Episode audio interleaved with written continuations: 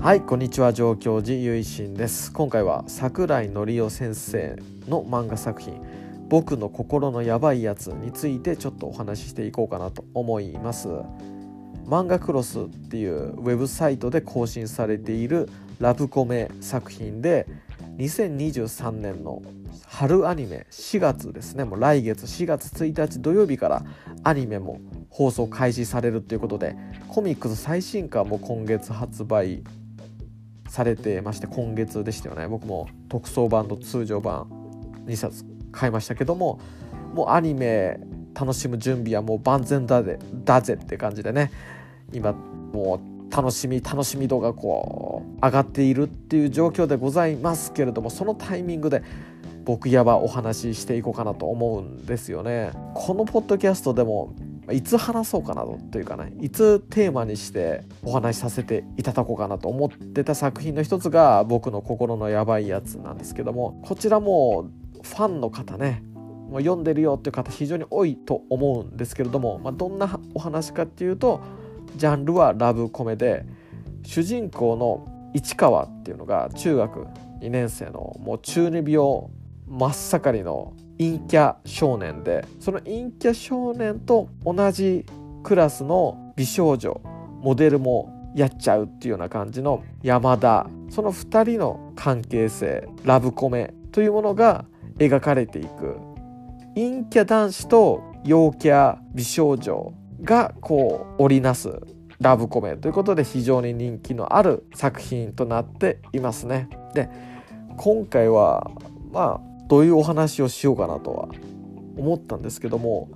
もとにかくねいろんな世代中学生がモデルのラブコメなんですけどなんかもうみんなの心の中にあるそういう自分の中にある思い出っていうかそうしたものと多分リンクしつつみんなキュンキュンしてるようなそういう作品でなんかこうある意味でえぐってくるしある意味で憧れもあるしみたいなそうしたもう何て言うんでしょうね。みんなの心に訴えかけてくるようなラブコメ作品だと思うんですよね。それだからなんかすごくみんなに刺さってるっていうか更新されたり単行本が出るたびにすごく話題になってるなっていう印象があります。中二病の陰キャの、まあ、ちょっと言動だったりが痛かったりするその市川がこの美少女のね山田に対してどうアプローチしていくのかとか山田側から市川への思いだとかこの甘酸っぱい恋愛模様っていうのがすごく人気の秘訣なのかなと作品なのかなというふうに思っております。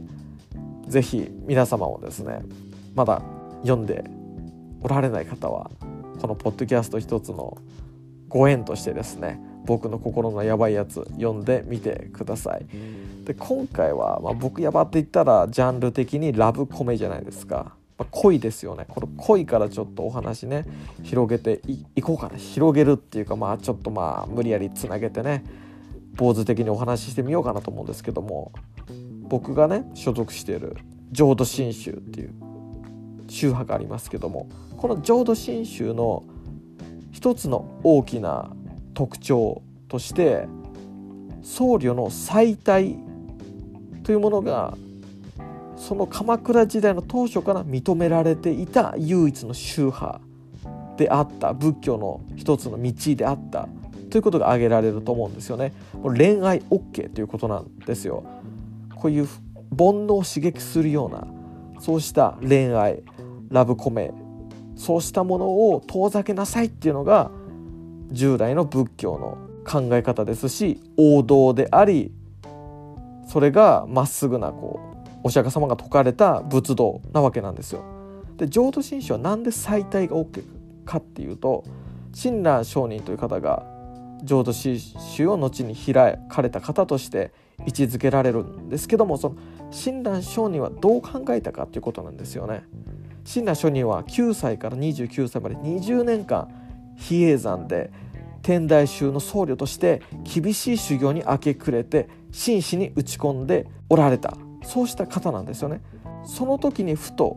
思うんです。20年間ひたすらに修行しても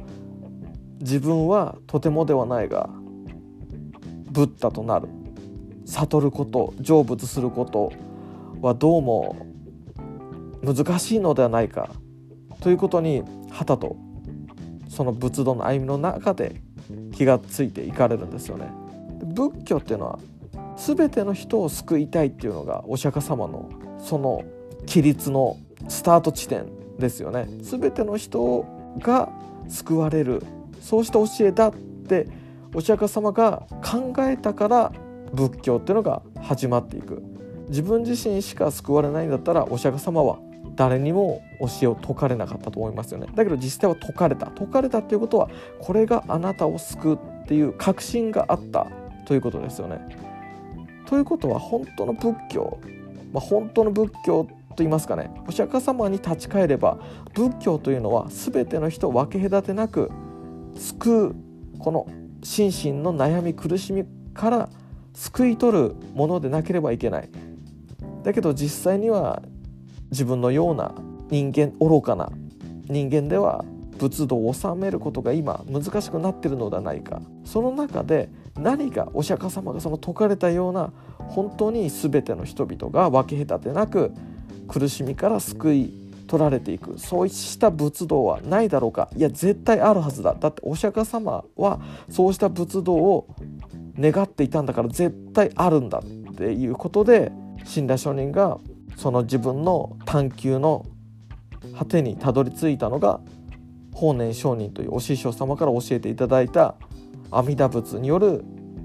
一切主情生きとし生けるもの全ての存在が等しく区別なく救われるという教えだったんですね。浄土の教えだったんです。親鸞上人のそうした出会われた教えっていうのは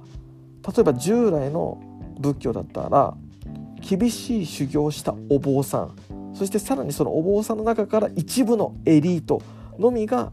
救われていくブッダとなっていく。ブッダというのは苦しみから解き放たれた存在。そのブッダになっていくのはもうごく限られた人。ではそのなれなかった僧侶そもそも出家自体僧侶となること自体仏教を学ぶことすらかなわなかった。スタート地点にも立てなかった。人たちはどうなるんだ？じゃあ救いの外ではないか。それは果たして自分が思っていた仏教なのだろうかということに親鸞聖に悩まれるんですよね。自分が求めている仏教っていうのは僧侶であろうと出家していない一般庶民であろうと区別なく救われる仏道ではないのかそうした仏道はないのかそこで出会われたのが阿弥陀仏の救いの浄土の仏教なんですよね。つまりどういうことかっていうと最大っていうのは出家していない僧侶ではない一般的な人々一般の家庭の人々家庭を持ってる人たちの象徴なんですよね。ですから最大した最大 OK っていうのは僧侶だけの救いにあらずということを体現するためでもあるんですよね。最大している人っていうのは伝統的な仏教考え方でいうと僧侶ということではないですから救われていかないということなんですけどもでもそうじゃない。再退している人でも救われる仏教の道があるというところに親鸞上人は立ち返ったということなんですね。だから浄土真宗は再退しても構わない。再退しなくても構わない。再退しても構わない。その再退してるかどうかを問題としない。正確に言うとそういうことなんですね。それが浄土真宗が最低 OK ということの根拠の一つになっているんです。どういうことかっていうと親鸞上人は実際に自分のお嫁様としてですね絵心二公という女性を妻として迎えるんですけどもこれってつまりどういうことかっていうともうラブコメなんですよ。恋なんですよね。ラブなんですよ。ラブ OK っていう今までの仏教はラブコメラブ NG だったんですよね。それが方向転換っていうか違う違うよ。ラブしても OK なんだよっていう。そしてそれは例えば後期密教。これは日本には伝わってこなかったですけども後期密教のようなその愛というか愛欲を悟りに変換するんだっていうのはちょっとすごいピーキーな方向に行った道よりももっとピュアなラブですよね。人として好きになる。その気持ちを持ったままブッダになろうよ。大事な人と一緒に手をつなぎながら成仏していこうよっていうそうしたピュアな気持ちを消化させていくのが浄土の教え浄土の仏教だと僕は考えているんですけども浄土真宗っていうのはこういうところからですね僕は恋の仏教だと思うんですよね。恋する仏教だと思うんですよ。親鸞上人が開かれた浄土真宗っていうのが現在日本で最大級の宗派の一つになっているっていうのはやっぱりラブコメって人気じゃないですか。いつの時代も人気なんですよ。このジャンルなぜかっていうのはもう人間は恋をする生き物だから。一番共感も得るしとにかく人気のジャンルとしてもうラブコメは外せないですよね。誰もが持ってるそうした気持ちに揺さぶりをかけてくるそしてその気持ちを答える気持ちに応えてくれる仏教宗派として親鸞上人が出会われた。浄土の教え浄土真宗があるからきっと僕たちが何か惹かれる今でも惹かれるし現代人でも親鸞上人の恋のお話っていうのに僕たちはこうときめいてしまうっていうねそういうところがあるんじゃないかと思うんですよね。心が心がやばくなっちゃうみたいなねやっぱ恋するとやばくなっちゃいますからねだけどそれはピュアな意味でね可愛い意味でやばくなっちゃうもうその人のことしか考えられないとかなるじゃないですかある意味阿弥陀仏にお任せするっていうのはもう阿弥陀仏に夢中南無阿弥陀仏っていうのは阿弥陀仏にお任せしますナムっていうのはお任せって意味ですけどもこれってもう恋だと思うんですよね。阿弥陀仏に恋してるわけですよ。僕の心のやばいやつ僕やばが素晴らしいラブコメ作品であるように信頼承認の出会われた浄土の教えっていうのは非常に僕たちが共感するラブコメの要素っていうのを内包しているから何か訴えかけてくるっていうものがあるのかもしれないですよね。宗教っていうとやっぱ堅苦しいものだったりとかそういうイメージもあるけどもっとこう僕たち自身がこう近いところ僕たち自身の近いところにあるっていうのが伝統としてあると思うんですよ。ずっと世代を超えてこう伝統として残ってるってことはそれだけ共感してこうざるをずっとフィルターのようにこしてこしてこしていてそれでもなおかつその網目を通ってずっと続いてるわけだから僕たちの心の根源的なそういうものと一致してると思うんですよね。もう平たく言うと好みと言ってもいいかもしれない。そうしたものが僕たちの根源的な好みがエンターテインメントして考えればなればラブコメで宗派としてはもしかしたらそういう最低 OK だよっていう親鸞書人と絵心二行のラブストーリーから始まるそうした一つの仏道の形っていうのもありなのかもしれないですね。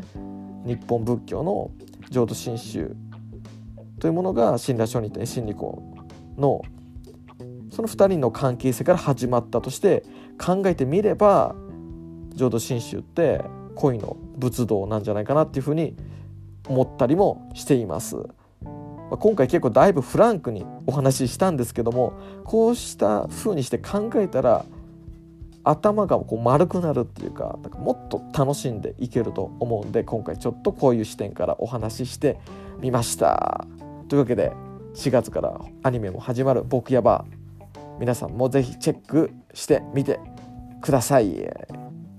最後までお聴きくださりありがとうございました。また次回も聴いていただければ嬉しく思います。合唱。何万ラブ